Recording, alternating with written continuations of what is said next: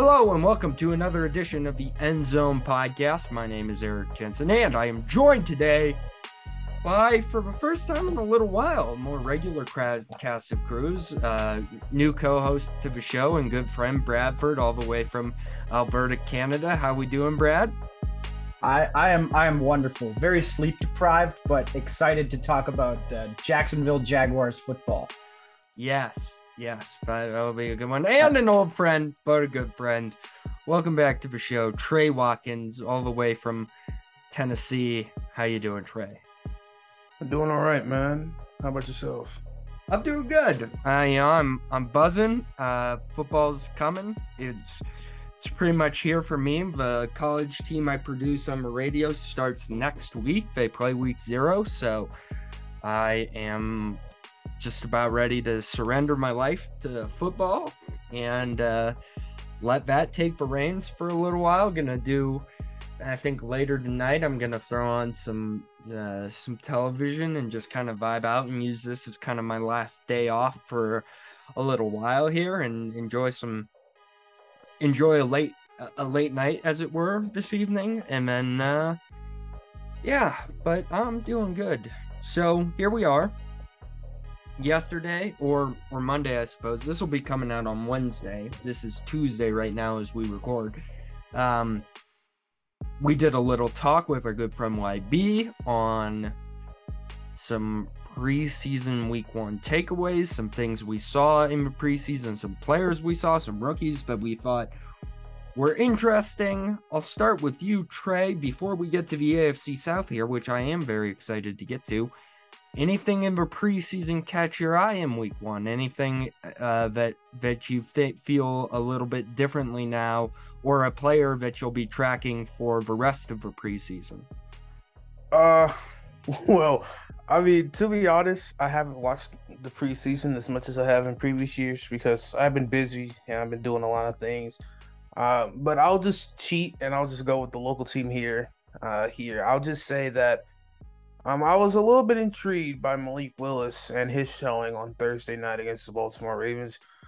It showed, of course, that supreme athletic ability that was so heralded for him coming out of college, but uh, there were a limited amount of times he was throwing the football down the field.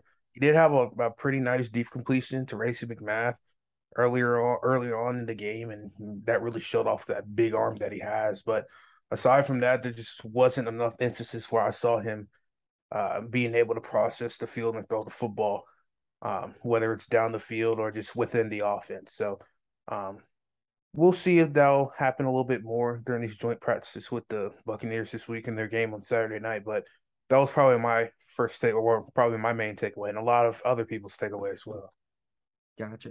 Bradford, anything catch your eye in week one of a preseason? Uh, well, I was once again reminded that it's a relatively pointless exercise to watch the preseason. Like it essentially, it doesn't mean as much. I did find it interesting, however, uh, there's there's a couple different things that caught my eye. Number one, I know the hype. This this isn't really a hot take because the hype is through the roof.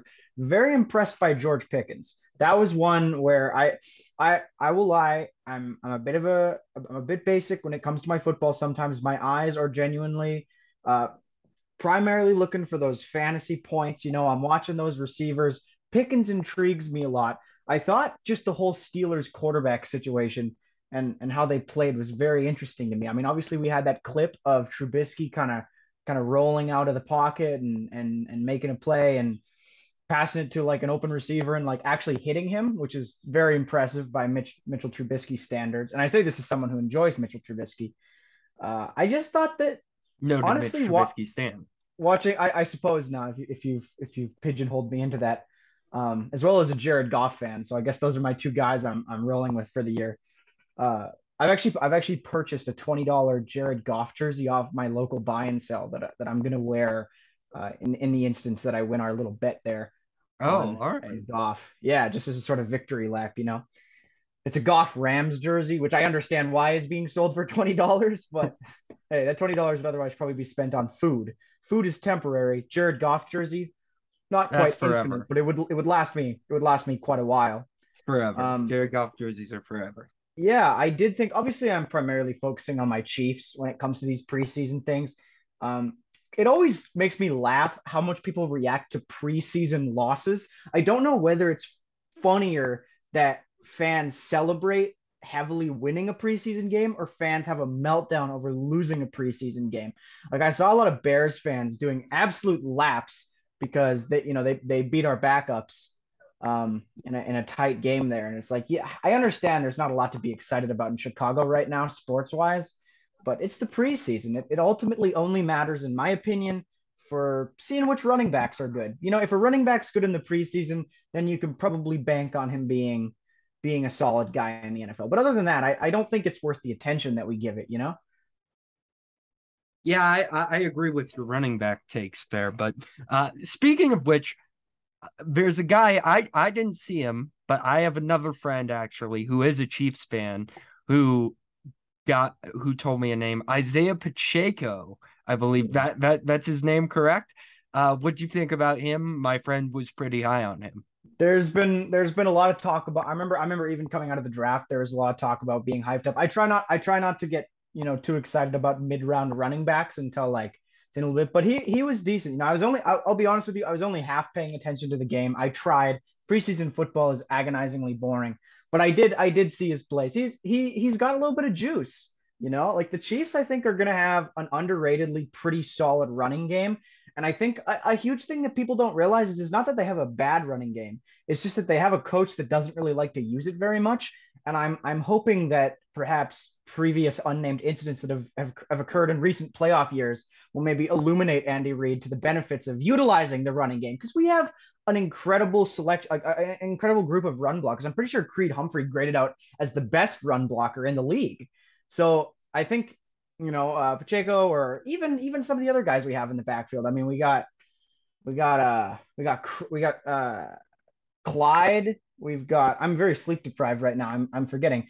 Uh, we got Williams. Um, there's there's also uh McKinnon, Jerick McKinnon. He had a little bit of pop last year as well. So you know maybe maybe the rookie can uh, can contribute to to giving the running game a little pop here. You know. All right. And with that, that's all the preseason talk you're going to get from this podcast about week one. We will maybe again visit some thoughts in week two on Sunday night, which is when you will hear from us next. We will be doing a podcast Sunday night, and Monday we will be doing our final division preview with a guest or not. But Bradford, let me warn you, I have a coaches show that night for Utah State Athletics at six. So we may it may be a late night episode. It may be an 8 30 p.m. start if that's something you're down with. That will probably most likely work for me. I will I will double check this time before I before I make any commitments. But yes, most likely yes. uh Bradford, you're a funny guy. Anyhow, this is an exciting time because Trey, I'm not gonna lie to you. There's a reason the AFC South is coming in low here. I thought coming into the, this exercise that I was not really going to want to talk about the AFC South. But then about two days ago, I really went in depth on watching some old AFC South highlights from last year and doing some projected starters reading on the AFC South and doing even some preseason diving on the AFC South. And let me tell you, if this isn't like one of the divisions I'm most intrigued by in the NFL, I don't really know what is. I, I, I think all four of these teams are super interesting to me, and I really cannot wait to get to talking to them about them. Pardon me. So, Trey, as our resident AFC South insider, where do you want to start? Um, start with the least interesting team in the division right now. Um, not to disrespect them by any means, but let's start with the Houston Texans. okay. I think there's interest around them. Yeah. I think any team with Davis Mills as the quarterback is interesting. You're not you're not buying in on Davis the Destroyer. I think you're not you're not on board with him as an as an interesting figure. I am. I'm just the rest of the team. I'm just not all that interested in. I actually, I actually was actually uh, pretty impressed by the progression he had last year. It wasn't elite progression, rookie progression by any means, but he did have a couple good performances mixed in uh, throughout his rookie season that really left me somewhat impressed. Uh, despite that Texas team, you know, even though it was littered with veterans and had some competitive spirit, it was still a dumpster fire of a team that I don't know how anybody, you know, decided to watch each and every week. So um, I'm actually pretty excited to see how Davis Mills progresses into year two. Um, I'm I'm still a little bit interested to see what they're gonna do with Brandin Cooks. I, I don't know if he's you know the resident uh hostage person over there now. I don't know if he's being held hostage. He's probably not, but um I, I don't know what they're gonna do with Brandin Cooks. And as always, the head coaching situation is always fascinating to watch develop in Houston because it's been a, a complete roller coaster over these last couple of years. So uh it'll be it'll be interesting to see how the head coaching situation develops after this upcoming season uh, especially after the news that they wanted to hire uh, Josh McCown, or Josh McCown was one of the likelier candidates at the time before they hired Lovie Smith. So um, there's some intrigue there in Houston, but to me, they're the least interesting team in the division. But that's not disrespectful by any means because I still think the Texans are a pretty weirdly fascinating team.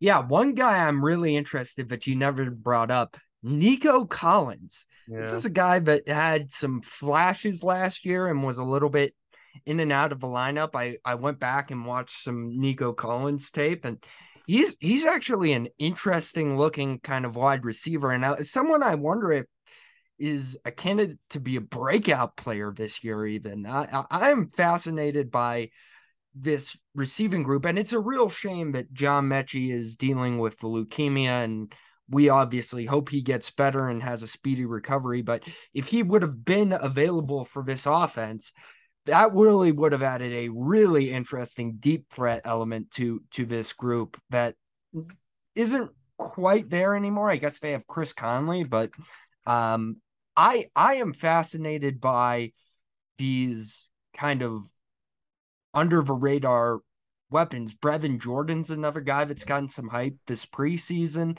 Um, Bradford, is there anyone? Let me ask you this: one guy that has gotten certified hype that I, I think is great is Dameon Pierce. You said uh, obviously that running backs that's a big part of a preseason. Did you get a chance to see any Dameon Pierce highlights? And what are your thoughts on the young running back there who looks like he'll be the starter come week one? Okay, well, I'll be honest with you, Eric. My love and dedication to football does not extend to Texans preseason games. Oh, however, I damn. have picked up. I guess. I guess I've I've outed myself as as sort of a fraud in that regard. Um, I think I I did I I did obviously see all all the box scores. There's some there's like I said with running backs. The only way I can describe running back analysis, given my relatively minuscule knowledge of football in the grand scheme of the universe, is sometimes they have the juice factor and it did kind of look like he had a little bit of the juice factor. Uh, I think this is a team that's going to be very, very heavily running. I mean, it's it's going to be a run oriented offense. I think. Uh, I mean, the Nico Collins thing. A, a, lot of fantasy sickos I've seen have been very high on him, as well as Brevin Jordan. He's one of those guys I've seen go weirdly high in a lot of my leagues. So I think I think people are picking up on the hype of that. A guy on this roster that uh, interests me quite a bit. I'm I'm really interested to see what happens with uh, Stingley Jr. Like uh, yeah. Derek Stingley Jr. Like they just drafted because he was one of those prospects that I I, I imagine caused a lot of fistfights in, in the draft community. Um, just because I, I I was constantly seeing him him mocked anywhere from like the top to like some people saying he shouldn't even go on the top half of the first round. So it'll be really interesting uh, to me to see how much of a I, I just wonder how much Lovie Smith can get out of them. You know, this is this is kind of a ragtag group, and I can I can almost see like a power of friendship arc for this Texans team where they win like five games and everybody goes home happy. Uh, but we'll see. Uh, with Davis Mills, what I was going to say, uh, I, I I do remember the one significant thing that stuck out to me. He absolutely shredded a Bill Belichick defense as a rookie. Uh, Bill Belichick's thing is just eating rookies alive both like on the field and I'm sure off the field. I'm sure he's consumed a rookie or two in his time. So Davis Mills having the poise and capability at, at such a early stage in his football career to go out there And I mean, torch a Belichick defense, you know, as a rookie, it's it's impressive. And I, I think there are reasons to be semi-interested in the Texans. I I agree. I agree with Trey in the grand scheme of things. They're the least interesting team in this division. I mean, it's uh, uh there's a lot of circus gong shows going on uh, with the other three. I, I I would say this division to me could almost rival the infamous uh, 2020 NFC East, the the classic uh, uh, one where where I believe Washington pulled away with it in the end with like seven wins because every team in that division was dumpster fire. I can see that as a pathway here, and if that is the case, the Texans will not pull away with it. Yeah, uh, I I don't think that. I did my record predictions on the blog and stuff earlier today, and know, I I still haven't projected it like four wins for Texans, but still, four wins.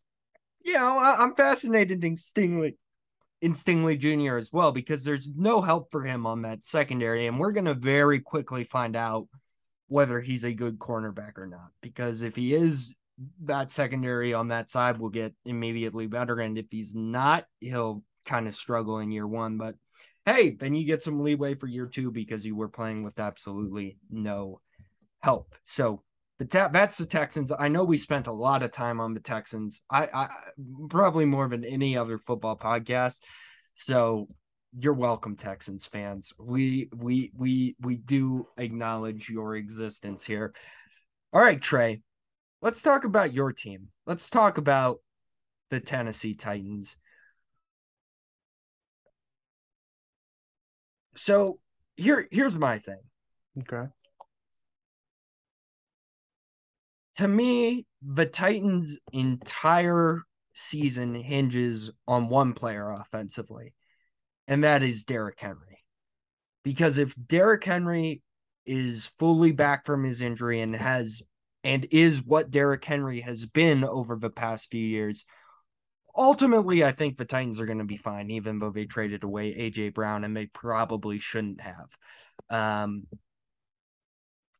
but that's counting on a lot to count for a guy who's almost 30, who's got a plate in his foot, um, to be your kind of bell cow back and carry you throughout the division. What where do you stand on Derrick Henry going into the year? What kind of season do you think he'll end up having? I stand on the notion that Derrick Henry is still an elite football player, and until I see otherwise, I just won't change that notion. I know people are hesitant and rightfully so, about running backs and lower leg injuries, specifically foot injuries, because those can be really tricky for wide receivers, tight ends, linemen.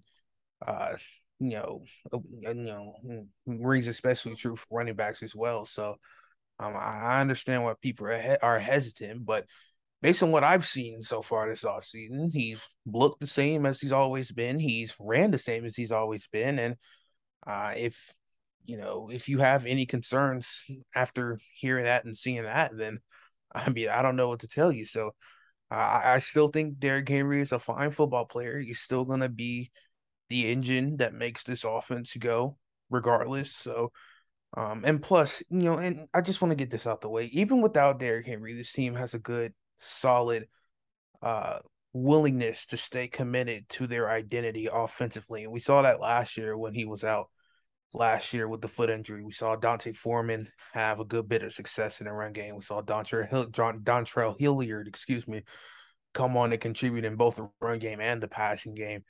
Uh, I know the offense still suffered somewhat because you know Derrick Henry is what way much more different compared to the likes of D'Onta Foreman and Dontrell Hilliard, but um, I, I, think this offense still has a good solid foundation offensively. I think they'll be fine. Um, now that depends on some other factors coming to fruition, but if they do, then uh, this offense will be fine. I think so. I, I think a lot also hinges on Treylon Burks, who mm-hmm. who we've texted about a little bit. Um, fantasy wise, Bradford, I would say do not touch Treylon Burks. I wouldn't all. go near him. And, not at all. Robert Woods is my guy in, in uh, redraft uh, and, until I see it because he did not look good in preseason week one, and he you've been at Titans camp, Trey. Like you, you, you have some more, you have better insight on this. Are are we altogether far too low on Treylon Burks? Because it seems like the beat reporters are pretty low on him, and it seems like he didn't do much in a preseason game, and he's still taking reps with the second and third team this deep into camp. Like, like what's going on with Treylon Burks? Well, the thing is for Treylon Burks is that he's gone through every sort of struggle a rookie will, will go through. I mean, Ja'Marr Chase had problems, a lot of problems, problems that were Magnus or specified last year because he simply struggled to catch the football. And I think the thing with Treylon Burks now is that he's just simply trying to get up to speed and try to adjust himself to the NFL level. I, I think he's going through the same uh, process every other rookie goes through. Uh, and you know, going back to preseason on you know preseason week one on Thursday night, he he was fine. Treylon Burks was fine. The thing is that he ran a lot of good routes and he got open quite a bit. If you go back and uh, look at the specified uh, routes that he ran, but you know a lot of those snaps were played with Malik Willis, who you know, like I've been saying, and like a lot of us have been discussing down here in Nashville, is his you know unwillingness to let the ball rip and throw the football uh, and the fact that Logan Woodside was simply terrible uh, in relief from Malik Willis on Thursday night as well. So um, Malik Willis was fine. He'll be fine as well. So um, we'll just we'll just see. And you know, just going back to the whole second and third team thing, the, and and I will just we, we really have to just sit down and like discuss this in detail. I don't want to go too far into this uh, but the Titans don't run a lot of sets with three wide receivers, right? And the wide receivers that are probably the most trusted right now are Robert Woods and Nick Westbrook-Ikhine. And you know, as you imagine, the Titans run a lot of 12 personnel, a lot of two tight end sets. So there's only going to be two wide receivers out there at that time in their base offense, basically, is what I'm trying to say. And Burks just isn't one of those uh, that first or second receiver. He's maybe fighting for that third wide receiver box, third receiver spot. Excuse me. Um, I I think he is as well. Um, but you know he'll certainly get his fair share of snaps and his fair share of receptions. Uh, so he'll be fine. He'll be fine. At least I think so. Um, until I've seen otherwise. But you know, based on camp and how he's developed over these over the last couple weeks, he's been fine. He's just going through the same uh, ups and downs every rookie goes through during camp and in the beginning of the year. So I think he'll be fine.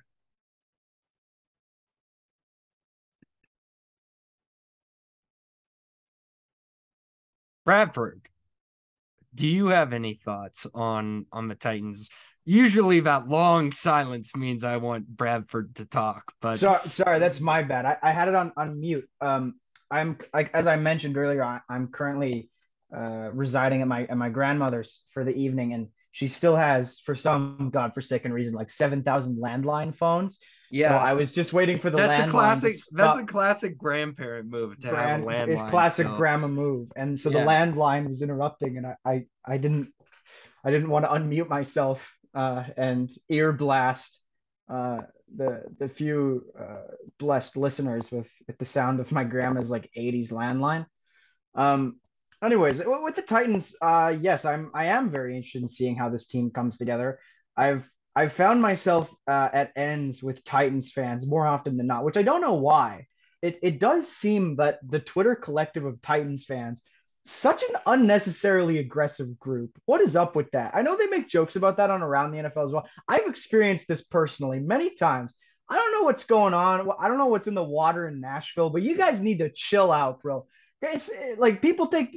I'm not saying they're taking the Titans too seriously, but Titans fans, you guys gotta relax.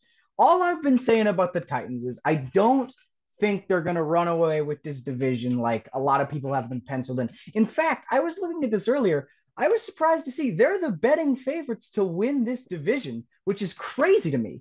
I don't I don't understand how how you can look at the Colts, who were pretty good last year, with an absolute like not, not not just a clown, but but the entire circus residing in their quarterback, being as competitive as they were, and this Titans team, which I mean, it's not going to be the same without AJ Brown. AJ Brown was so special. And sure, Treylon going to be anything. Maybe he could even be AJ Brown. Just keep AJ Brown. What are you doing? Just have AJ Brown. I don't I don't think we're ready for the negative impact that no AJ Brown will have on this offense. Like, like obviously, yeah, they've brought in Woods and, and Treylon Burks and all that, but AJ Brown is in that rare class of receiver where just his presence on the field strikes fear in the defense's heart and it changes how they play them. I mean, that's the key difference between Derrick Henry and those other running backs, as, as well as those other running backs did in that system. Derrick Henry terrifies me because you know he could send you to the retirement home with one stiff arm from his pinky finger, you know, and I don't think the Titans are going to have that same effect, even if like without without AJ Brown. I mean, even if Derrick Henry somehow continues to reject all the pre preconceived notions of the running back position, which I would love for him to do. I love Derrick Henry, one of the most electric and like electric NFL players, period, to ever play the game. I just think this Titans team is going to struggle a little bit. I think Tannehill is.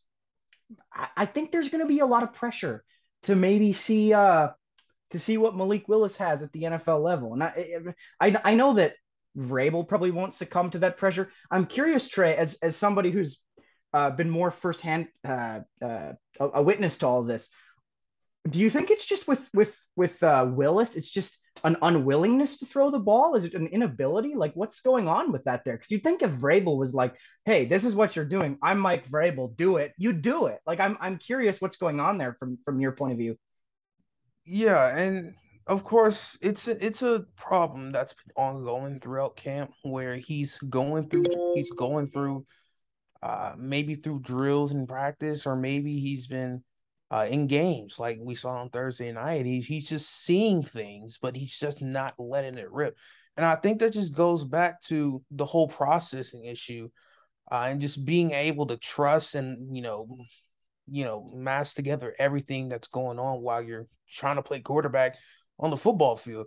Wick Willis has talked a lot about trying to tie everything together. And what he means by that is he's trying to tie the entire sequence of processing uh, to his game right now. And he basically means that he's trying to get his mind to go along with his feet uh, and his body at the same time. And that's a process that can, you know, give some young quarterbacks some fits. And I've seen it quite a bit with a lot of other young quarterbacks as well, uh, especially, you know, from quarterbacks that, you know, maybe weren't, you know, accustomed to running different pro level concepts to where they know the timing or the usual timing with this route against this certain coverage or with this certain coverage. They know where to look uh, to get rid of the football or maybe against a certain defensive blitz look where they can, you know, adjust the protection and throw the ball away from the blitz and get an open receiver.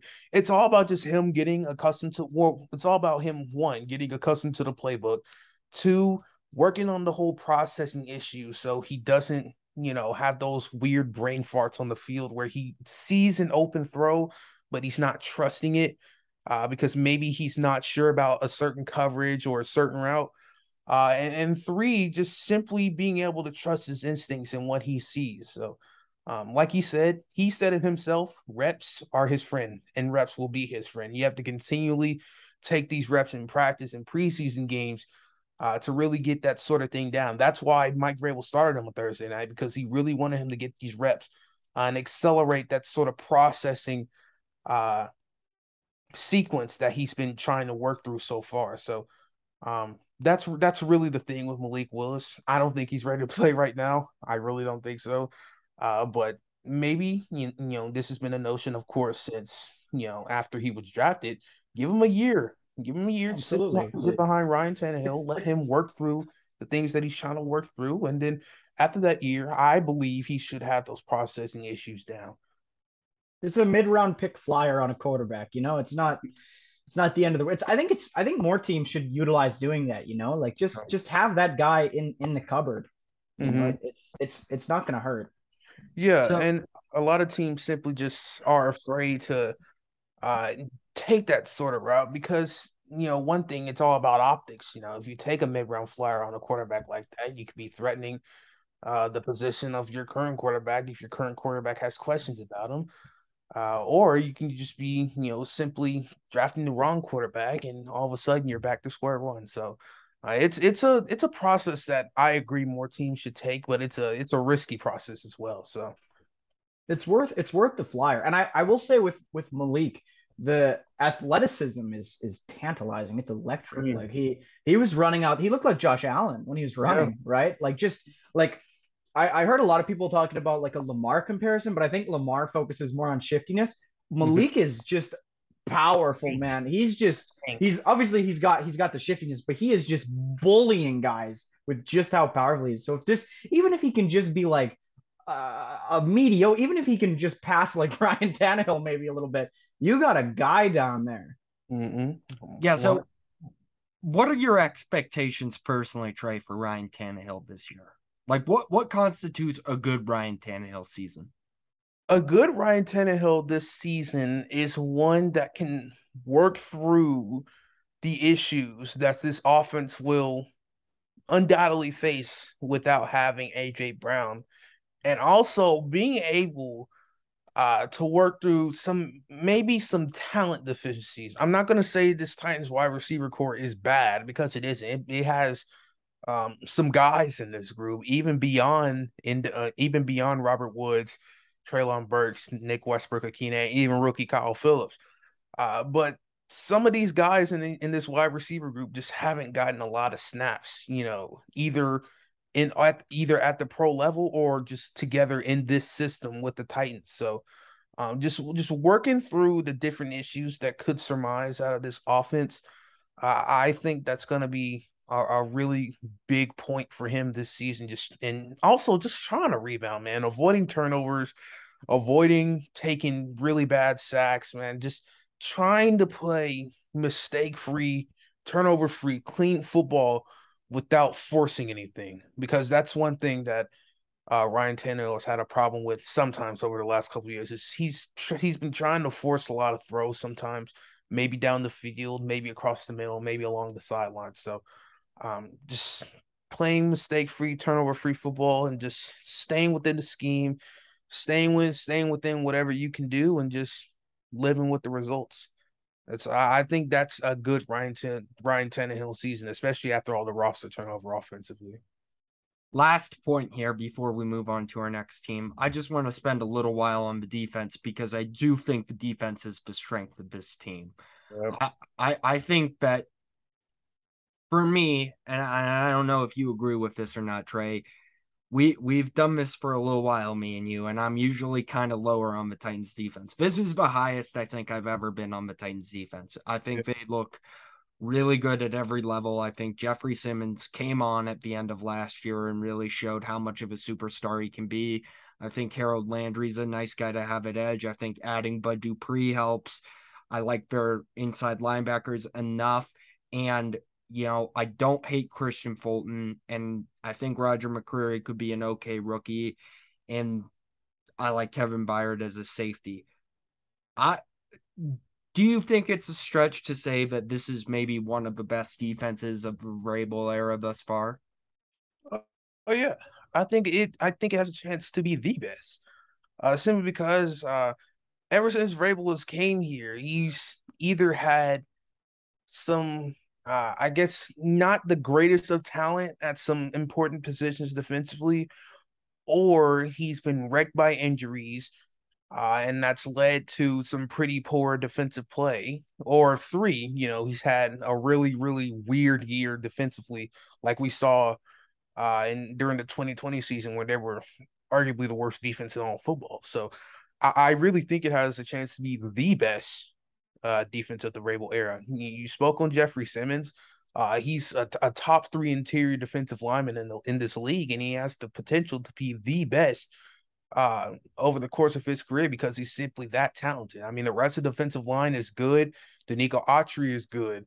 Uh, the depth behind Simmons and Autry is great as well. Naquan Jones, Teair Tart, those guys made some uh, a pretty decent amount of plays over the last couple years. And then at the outside linebacker room, yeah, Bud Dupree, expensive. Uh, he's coming into a year where we don't really know what the future really lies ahead for him. Uh, it, it's not a significant story point right now, but if he has sort of an injury-prone season and an underwhelming season like he did last year, then there there can be some questions about his roster security. Harold Landry is important to the scheme. Zach Cunningham and David Long Jr are a really competent inside linebacker duo. The corner group is young, really young, but it's talented and it has a lot of potential. And that safety duo is one of the best in all of football. You know, not because not only because Kevin Byard is uh, a top five safety at worst in the league, but because Amani Hooker as well is an emerging young safety uh, that's looking to get paid soon as well. So uh, this defense really has a chance, and it should be the best defense of the Vrabel era because it's talented, of course. Uh, there's some good depth at key spots. Um, and as well as that, the, the, the defensive staff structure as a whole, uh, it's the same as it was last year that really led to the resurgence defensively, you know, which is Shane Bowen, defensive coordinator, calling plays, and Jim Schwartz, longtime defensive coordinator and defensive coach around this league, uh, helping out in an assistant role as well. So, um, this should be the best defense of the Vrabel era. I'd be shocked if it wasn't because all the pieces are there for it to happen. Uh, but yeah, it it should, and it should be the the main calling card of this team for sure.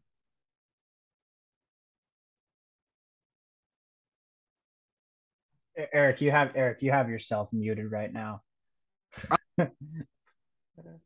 no, you're still, you're still, you're not, not yet. That is the classic podcast trope. There you uh, go. Con, con, you know, muting yourself it's a pleasure so, to have you back, Eric. Every, it was a lonely, it was so a lonely ten seconds without you. I miss, yeah, I miss your I, I agree. Voice. I think I think the Titans, man, they're they're going to be an interesting team to watch this year.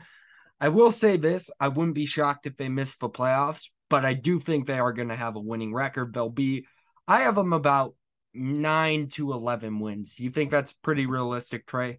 Yeah, that's fair. I have them on the lower side, maybe around ten wins because I'm just not sure how that offense is going to work out this year, especially you know with his roster with the roster turnover and Todd Downing being as questionable as he is as a play caller. So I have him around ten wins, and it sucks, but ten wins probably doesn't get you into the playoffs in this. Yeah, AFC. because the AFC West decided to destroy the league in a matter of a month. So yeah. Let's talk about the team that I do think is going to win the division. Um, the Jacksonville Jaguars. Yes, the Jacksonville Jaguars. Now, the Indianapolis Colts. Big year for Frank Reich. Yeah. This feels like a huge year for Frank Reich because I think if he got fired, he'd probably get another head coaching job because he's a good play caller. But this is a huge year for Frank Reich. just is. Um, you have to make the playoffs this year. There's no other way around it. Last year was a disaster the way it ended with Carson Wentz.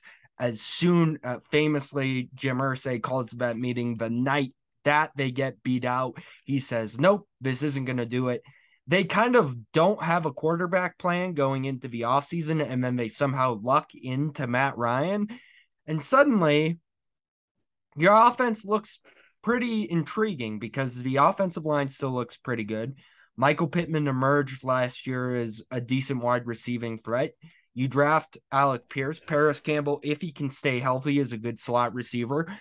And you have Jonathan Taylor, a guy who was an MVP candidate at points last year and might be an MVP candidate again this year. How what do you believe the ceiling is for the Colts, Bradford? Uh, the ceiling for the Colts, I think, is uh, probably around maybe maybe 12 wins. I, I see them pretty easily winning this division. This is a great this is a great roster. You know, Matt Ryan obviously is not the guy that he once was, but I think people have forgotten that Matt Ryan is pretty good at football. In fact, I would say he's above average at it, especially in the sense of playing quarterback. This guy did you see what he was dealing with down in Atlanta? He never had a chance. He never had a chance. He's not getting any blocking. He's about as mobile as Ben Roethlisberger was last year, but like, I mean, he could obviously still throw a football, but he can't move that well. And he was getting absolutely assaulted. Like, he obviously that they definitely had some weapons down there in Atlanta, but now he's in an offense where I think I think their weapons are uh, a little underrated. You know, I like uh I like what we're dealing with in, in, in like an offensive sense. I think Michael Pittman Jr. to have a big year. I think I think this is the year where the Parris Campbell hype actually comes true. If he could just stay healthy, just just just please, just a little bit. You know, I I I feel borderline insane pounding the Parris Campbell drum year after year after year. But I do believe this year is the year. I sound a bit like an analyst predicting the Chargers to win the division, but no, this year's the year, guys. I swear he's he's going to make a difference. I think the Colts have a great defense. You know, I mean, they have uh they got Gilmore in the offseason. I think I mean, they've kept most of their Pro Bowlers, right? They had they had a crazy amount of Pro Bowlers. You know, uh, there's uh, obviously, I guess now Shaq Leonard. I, I suppose he's going by. Uh, he's he's a big difference maker. I think I think your point about Frank Reich holds up, where he's one of the coaches in the league that makes a difference. You know, this is a guy that raises the ceiling of your team, and I understand why it's a you need to you need to make the playoffs here, but the Colts would be pretty foolish for letting him go, don't you think? Yeah, but I, I think Jim Irsay has expectations, and this this was a team that had Andrew Luck, and it was on the precipice of being one of the powers of the AFC before he retired. And then they lucked into Philip Rivers, and they were competitive with Philip, Philip Rivers. Rivers was I, great for them, and Frank Reich brought that out in him. And don't you think that Matt Ryan at this point in the career could be pretty paramount to Philip Rivers? Yeah, I think he could be better potentially than yeah. than what Philip Rivers was I though, and I don't know if Trey feels this way, I don't view them as a true contender. Like, sure, they might win the division, but ultimately, I don't view the Colts as a team that are going to make noise in the playoffs. I just, I don't feel that way about them. Something about Matt Ryan, like, there are just more explosive and better quarterbacks in the AFC that are going to beat you in the playoffs. Like, ultimately, the Colts are going to have a problem of being middling to being a middling team that makes the playoffs a year or two in a row and probably doesn't make it past a wild card round. That would be my guess. Yeah, and and that's the that's really the thing that's frustrated me watching the Colts over the past couple of years because the Colts have had almost every opportunity in the world to add supreme talent to this football team, whether it's through the draft, or even free agency, where they've seemingly gone into almost every free agency period over the last two to three years with supreme cap space, but have done absolutely jack squat with it in terms of adding elite talent. And we've seen a lot of elite talent hit the market over the past couple years. I don't know if it's because Chris Ballard is seriously in love with the idea of maximum cap flexibility, which isn't bad by any means but you have to throw away the idea of cap flexibility when you have a roster and you have a bunch of guys that are as talented uh, and as together as that Colts team is in order to win a Super Bowl. They've had multiple chances to, you know, add talent and go out and win a Super Bowl because over the past couple years, sure, the Chiefs have been there and sure the, the Bills have had a resurgence, but this past year, you could have gone out and got a better quarterback option than Carson Wentz, and you could have shaken up the entire AFC play AFC playoff field. We saw what happened with the Bengals. The Bengals, of course, they had some elite talent on both on both sides of the ball, and they had some resurgences on both sides of the ball as well. But who would have said before the season last year that the Cincinnati Bengals were going to sweep through the AFC playoff field, including the Chiefs on the road, to get to the Super Bowl and come within a, a scrape, a toenail of beating the Rams and bringing a Super Bowl title to Cincinnati. Nobody thought so. And even if a Bengals fan told you uh, that, you would have slapped them and they would have agreed with you for slapping them as well. So the, the Colts have had so many chances and they've missed them time and time again. And that's what frustrates me. And this year, it's really no different. I mean, they did a better job of bringing in talent. They brought in a quarterback that can help them uh, avoid the disaster like they had last year in Matt Ryan. And, you know, me and Eric have talked about this. Matt Ryan is the equivalent or the more modern equivalent of the Phil Rivers situation from 2020. Uh, so you shouldn't expect any sort of game breaking uh, elite quarterback play there, but you should get some steady quarterback play, which the Colts drastically needed. I was trying to find a word there, drastically needed. Uh, the defense is still good, but the wide receiver corps outside of Michael Pittman Jr. is just barren. It's barren. And there's a lot of questions. Parris Campbell's always injury prone. Alec Pierce, crazy athletic testing. but he's still a rookie. You don't know how he's going to respond. And you have Jonathan Taylor, of course. That that's uh, um, an elite piece to have, but uh, you can't keep relying on him time and time again. You need some explosion out of the passing game. So I, I just don't understand how the Colts have fumbled away this two or three year window of missing out to add elite talent when you already have a good GM, you have a very good coaching staff, and you have an owner that wants to win and is willing to spin. So I, it just frustrates me with the Colts. I, I hate when teams throw away the opportunities that they get. Uh, it doesn't matter if it falls into their hands or if they work for it. I just hate when teams fumble these sort of opportunities away because you never know when you're going to get it back. You know. It, so they took a roster with seven Pro Bowlers and gave them Carson Wentz. Carson Wentz, man. Carson Wentz. What are what's going on? Although I do think though, I know you can't. Obviously, you're not the the whole relying on Jonathan Taylor to do everything for you. That's not going to be great for Jonathan Taylor long term. But I think they could probably get away with it for a little bit here. And they're not asking that much of Matt Ryan, in my opinion. They're like not. they're not they're not going to win a Super Bowl without an explosive passing game, right? Like you're not. This isn't this isn't like way back in the day. But uh, I don't know. I think I can I can at least conceive a pathway mentally where this comes together in a way where Frank Reich can really just scheme to fit uh, Matt Ryan's strengths, and I could just I could just see it working kind of nicely. You know, I, I, I think that this roster is not as good as it was last year, unfortunately. Yeah. Which is, I mean, you probably could have gotten Matt Ryan last year. Let's be honest, like maybe not for his cheap, but or you know, you could have gotten like Matthew Stafford or something like that. You know, mm-hmm. I, I I understand your frustration where it's like you you guys have so much here, and you're just you're you're putting in the bare minimum effort. I mean, Jim Jim Irsay, this is not Moneyball, okay? This is football. Spend your spend your damn cap space. What's the purpose of having cap space if you do not use it? Cap space isn't even a real thing. Look at how the New Orleans Saints have been operating this whole this Ooh, whole yeah. stretch. Cap space is not a real thing anymore. It is it is Brother. Purely a number uh fa- complete complete fabrication. Spend your money, Jim. Win a Super Bowl. What are you doing? Like I think that Matt Ryan is a step in the right direction, though. I think they seem to think that he's going to be their guy for a few more years. I don't know about that one, but for this year, I'm I'm kind of feeling the Colts a little bit, and I think I think if it comes down to uh, between this roster or the Titans roster, because it's one of those only one team from this division is making the playoffs. So I'm I'll go on a limb and say that right now. And if it comes down between those two, personally, I got to give the Colts the edge, you know. But I can obviously see the pathway for the Titans doing it, considering they've consistently, you know, been doing that. Yeah. You got tears in my. You got me having tears in my eyes. You've been preaching, brother.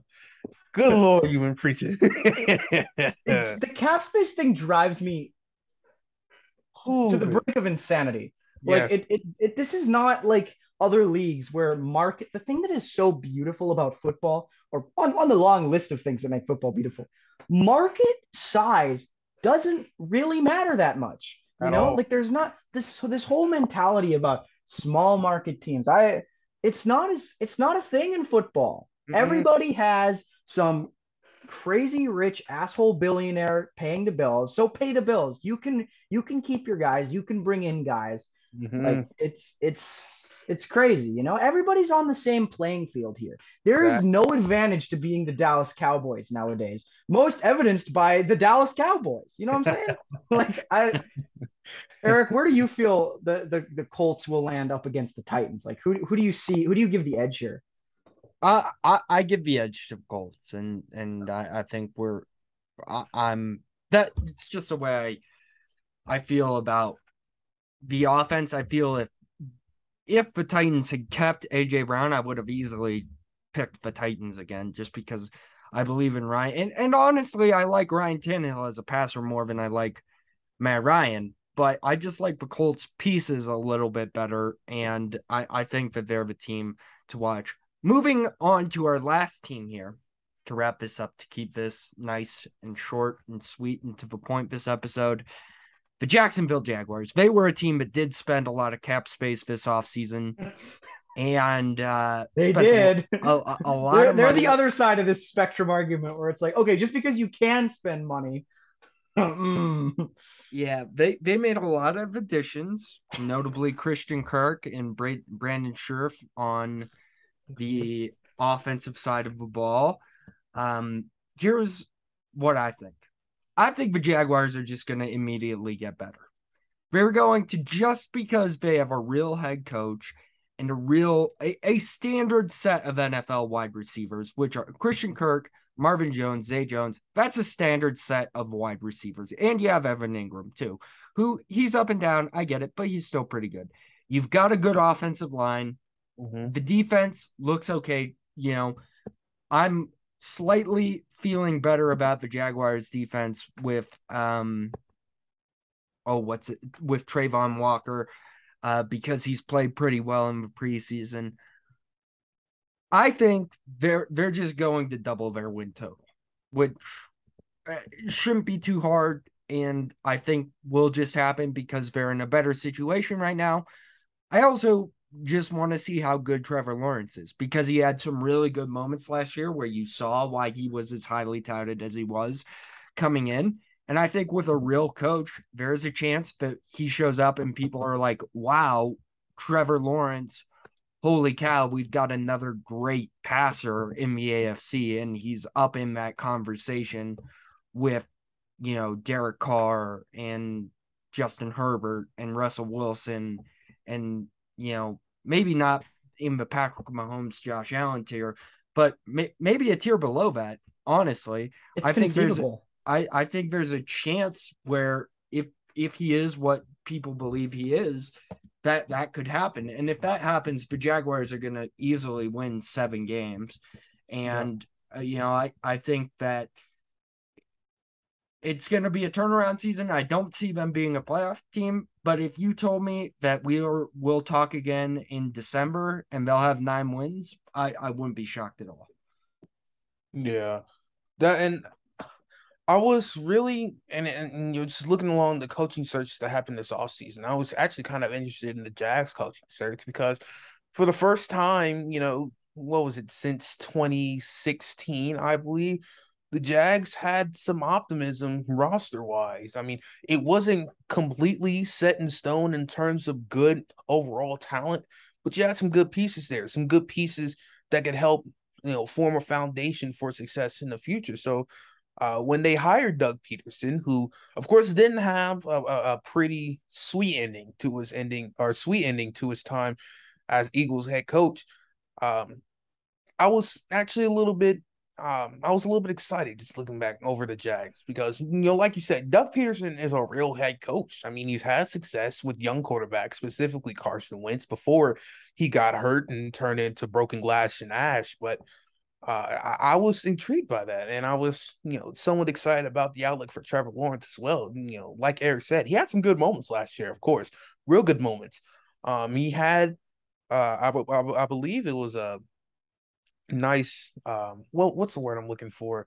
Uh late game touchdown pass, I believe, against the Buffalo Bills in that game or against the Jets. I, I can't remember. I have to look back, but he had some moments last year, but he also had some moments where you look back and say, Hey, if you had a guy that knows how to help young quarterbacks and mold them into uh serviceable uh, starters in this league, then sh- you could really look at a, a, good overall trajectory for uh, Trevor Lawrence. Maybe not, you know, him catapulting into elite or above average category year two, but maybe catapulting into, okay, this guy could be somebody to watch seriously in the future, uh, like we saw with Justin Herbert doing his rookie year and during the second year as well. So, um, I'm I'm really excited to just see how the you know this whole process goes for the Jags because this has this project that's going on right now, and I, I know people would laugh at the whole Christian Kirk deal and all the money that they spent, but you know, inside of the money that they spent, they brought in some good pieces as well. So, um, for the first time in a couple years, or maybe you know, just past half a decade, I'm actually pretty excited to see how the Jags do this season. I, I'm, genuinely. I agree with your Doug Pederson optimism. I think I think Doug's a good coach. And this is what I've always said about Doug Pederson. Say what you want about Doug Pederson, He does not uh, physically assault his kickers or, you know, like skip out skip out on his team to go fondle co-eds and dive bars. Like he he doesn't do either of those things. So shout out Doug Pederson for your self-control and restraint. I spent, I'm not going to lie, I spent most of my time preparing for this episode watching Trevor Lawrence film because that was the thing that I thought was the most interesting. I I openly love the Jaguars. I love that they exist. I love that they're a thing.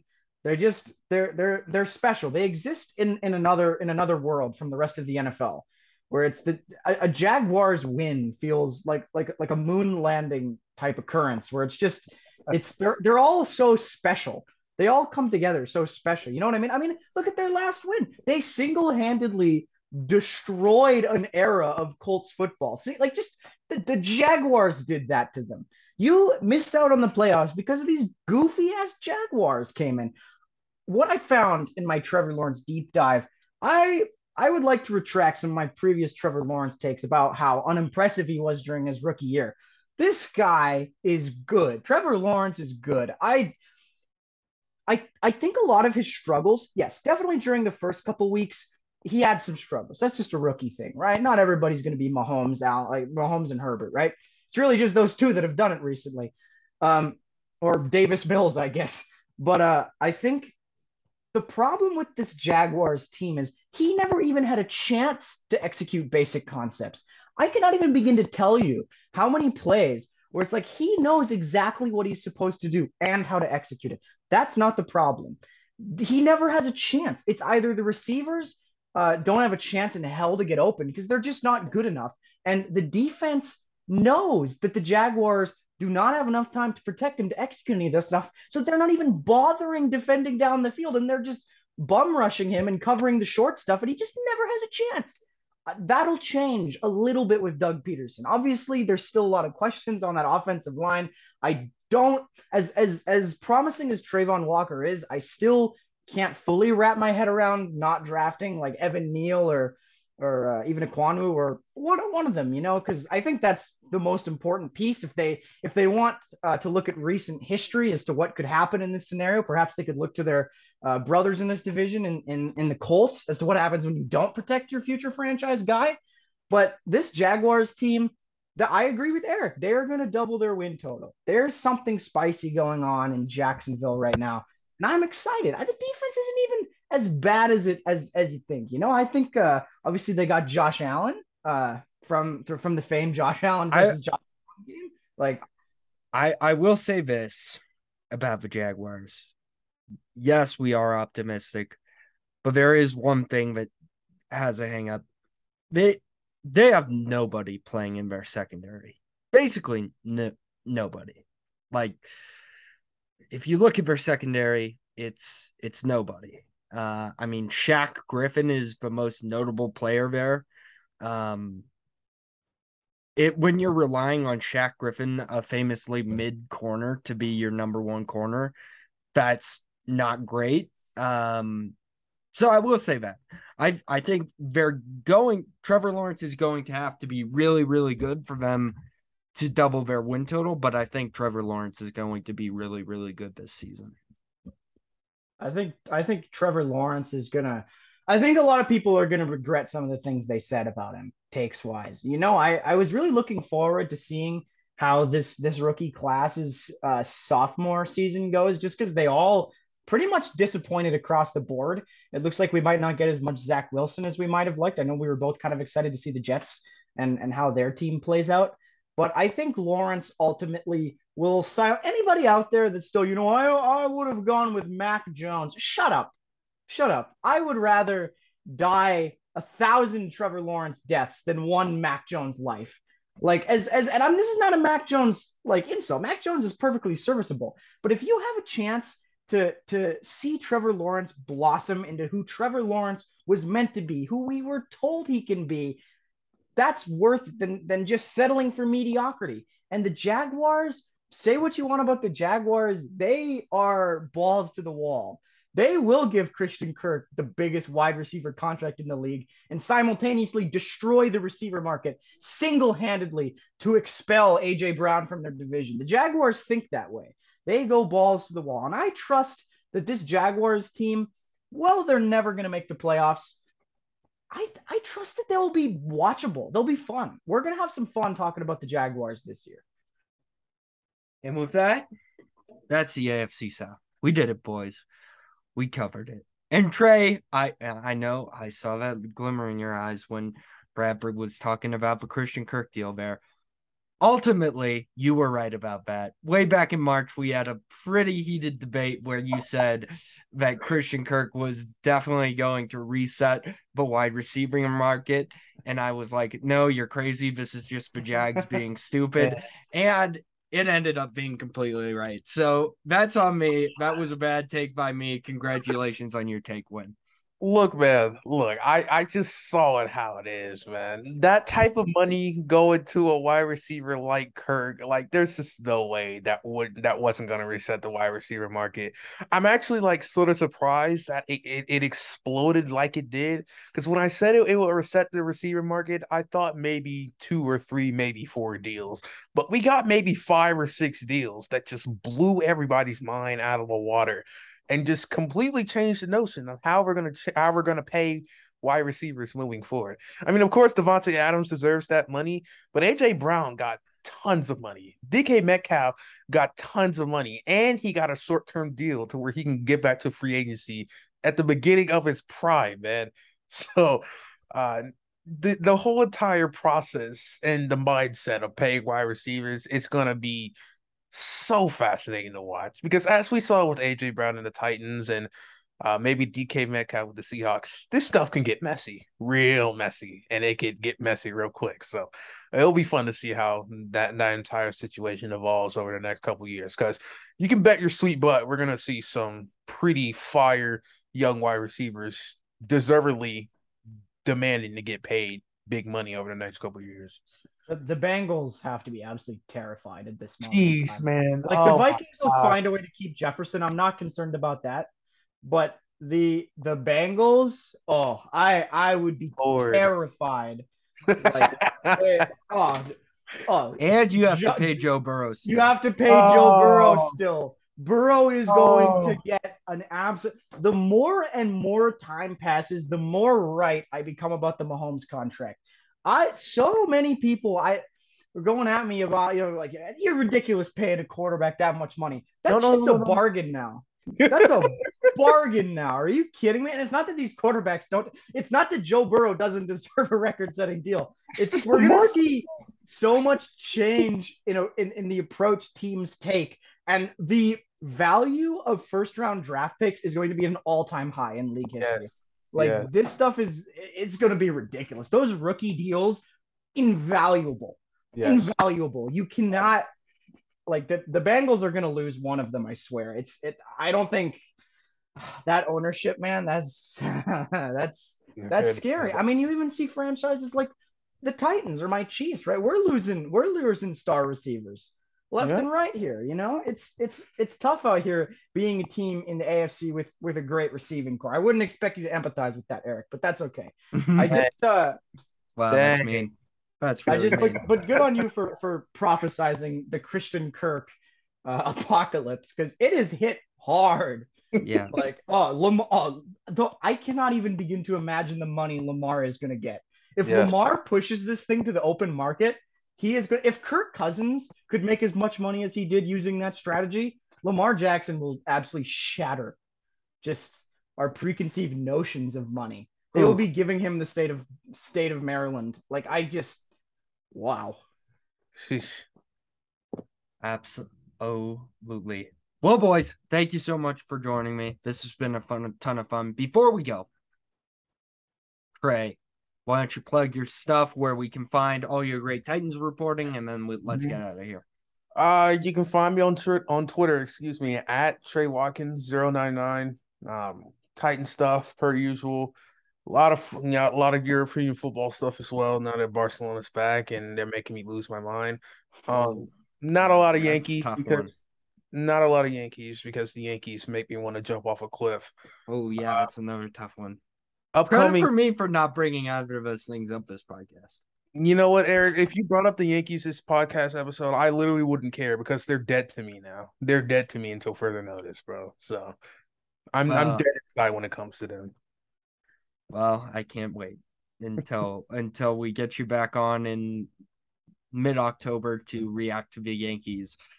Ultimate uh heartbreaking playoff loss. So Oh, To the Seattle Mariners. Can't, Or can't sorry, the for Seattle Mariners, or however the guy said it. I, I my voice is incapable of making that noise. All right, folks. Follow the podcast on Twitter at EnzoPod. Follow Bradford on Twitter at There Is No Cold. Bradford, would there be any chance now that you're more uh, front facing on social media because of this podcast that you would ever change your at? Uh, I could probably. Uh, at at the same time, I'm I'm not sure if I I'm not sure if I'm ready for that yet. Like, Gotcha. I, I I specifically picked it for anonymity, and I'm am I I don't even know if I'm I'm pronouncing that correctly, but yes, conceivably at some point in time I will. Um, if you're looking to find me, uh, you can find me also at my grandma's house because that's where I'm currently at. So come in, come have some peach pie with me. We can watch some uh, Peach pie is absolutely delicious. football. Delicious, incredible. I And- and Trey, it was it was delightful to, to finally meet you. I've I'm I'm very familiar with your voice by now. I've I've recently picked up a habit of of oftentimes listening to older episodes to kind of familiarize myself with the history as I'm as I'm falling asleep. Not as in like a you guys are boring sense. But I find No, that's good. I, I, I, I, often Eric's- listen to podcasts falling Eric's, asleep. oh, I That's a always good listen idea. to podcasts when I'm sleeping. But Eric's uh, sultry, dulcet tones have have lulled me to a, Oh well, I nightly- appreciate that. I, I appreciate a nightly Bradford. peace. I- would, I- I, I would I would I would enjoy you reading me a bedtime story. I hope to put all our listeners to sleep. That's my ultimate goal. Anyhow, thank you all for lo- for watching and listening. I appreciate it, and we appreciate it. Will be back on Sunday to do a little bit more rapid fire preseason week two talk, plus probably some news and maybe a little short segment. But until then, enjoy the rest of your week. The Jaguars are winning the AFC South. All right, and we'll leave you with that wonderful piece of hot takeaway. Peace out, guys.